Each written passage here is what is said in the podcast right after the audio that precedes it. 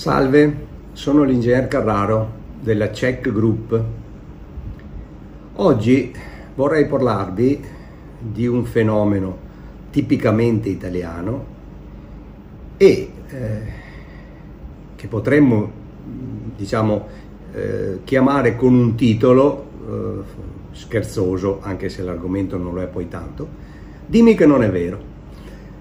Eh, perché? Eh, questo titolo? Allora, recentemente, eh, in occasione della pandemia e quindi della diffusione mh, a livello globale di eh, prodotti che prima erano destinati a, a scopi ben più eh, specifici, ovvero dispositivi medici e dispositivi di protezione individuale, abbiamo visto comparire in alcune eh, confezioni e comunque riferiti anche da clienti delle scritte sui dispositivi di protezione individuale in cui si indicava. Non sono dispositivi medici. Oppure sui dispositivi medici non sono dispositivi di protezione individuale. Fatta, eh, fatte salvo alcune eccezioni di prodotti che potrebbero indurre in confusione e relativamente ad un uso scorretto, per esempio ci sono dei prodotti che potrebbero eh, sembrare dei giocattoli ma non lo sono. In quel caso è costume, è usanza, è forse anche corretto scrivere questo prodotto non è un giocattolo, tenere lontano dalla eh, disponibilità dei bambini. In questo caso eh, la, la, l'addizione non è un giocattolo ha una sua giustificazione. Ma non vediamo quale giustificazione ci possa essere nello scrivere che un DPI che è un dispositivo di protezione individuale che serve per proteggere una persona da una determinata eh, pericolosità, ci debba, debba riportare la scritta non è un dispositivo medico. Certo, è un dispositivo di protezione individuale. Per contro, su un dispositivo medico che ha una destinazione d'uso specifica, cioè prevenire o curare determinate patologie, che senso ha scrivere non è un dispositivo di protezione individuale? Un dispositivo medico è un dispositivo medico. Un dispositivo di protezione individuale è un dispositivo di protezione individuale.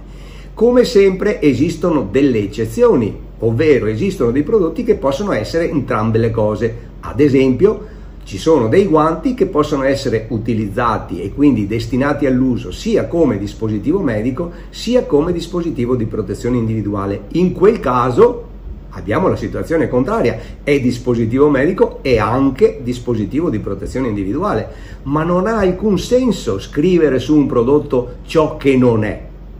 È sufficiente scrivere in maniera chiara e corretta ciò che è quel prodotto, qual è la sua destinazione d'uso. Ci sono ovviamente anche le eccezioni dovute ad altro tipo di confusioni. Ad esempio, esiste un decreto del Presidente del Consiglio che dice che nei luoghi di lavoro al posto dei dispositivi di protezione individuale si possono usare le mascherine dispositivo medico.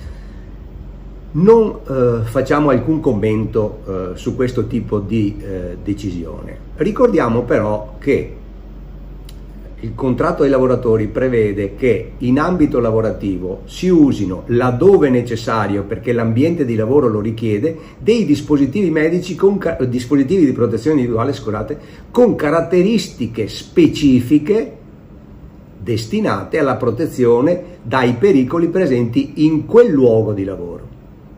Ora, se su quel decreto ci fosse scritto nei luoghi di lavoro dove normalmente non si utilizzano dispositivi di protezione individuale si possono usare al posto dei DPI dei dispositivi medici, la cosa aveva ancora un senso.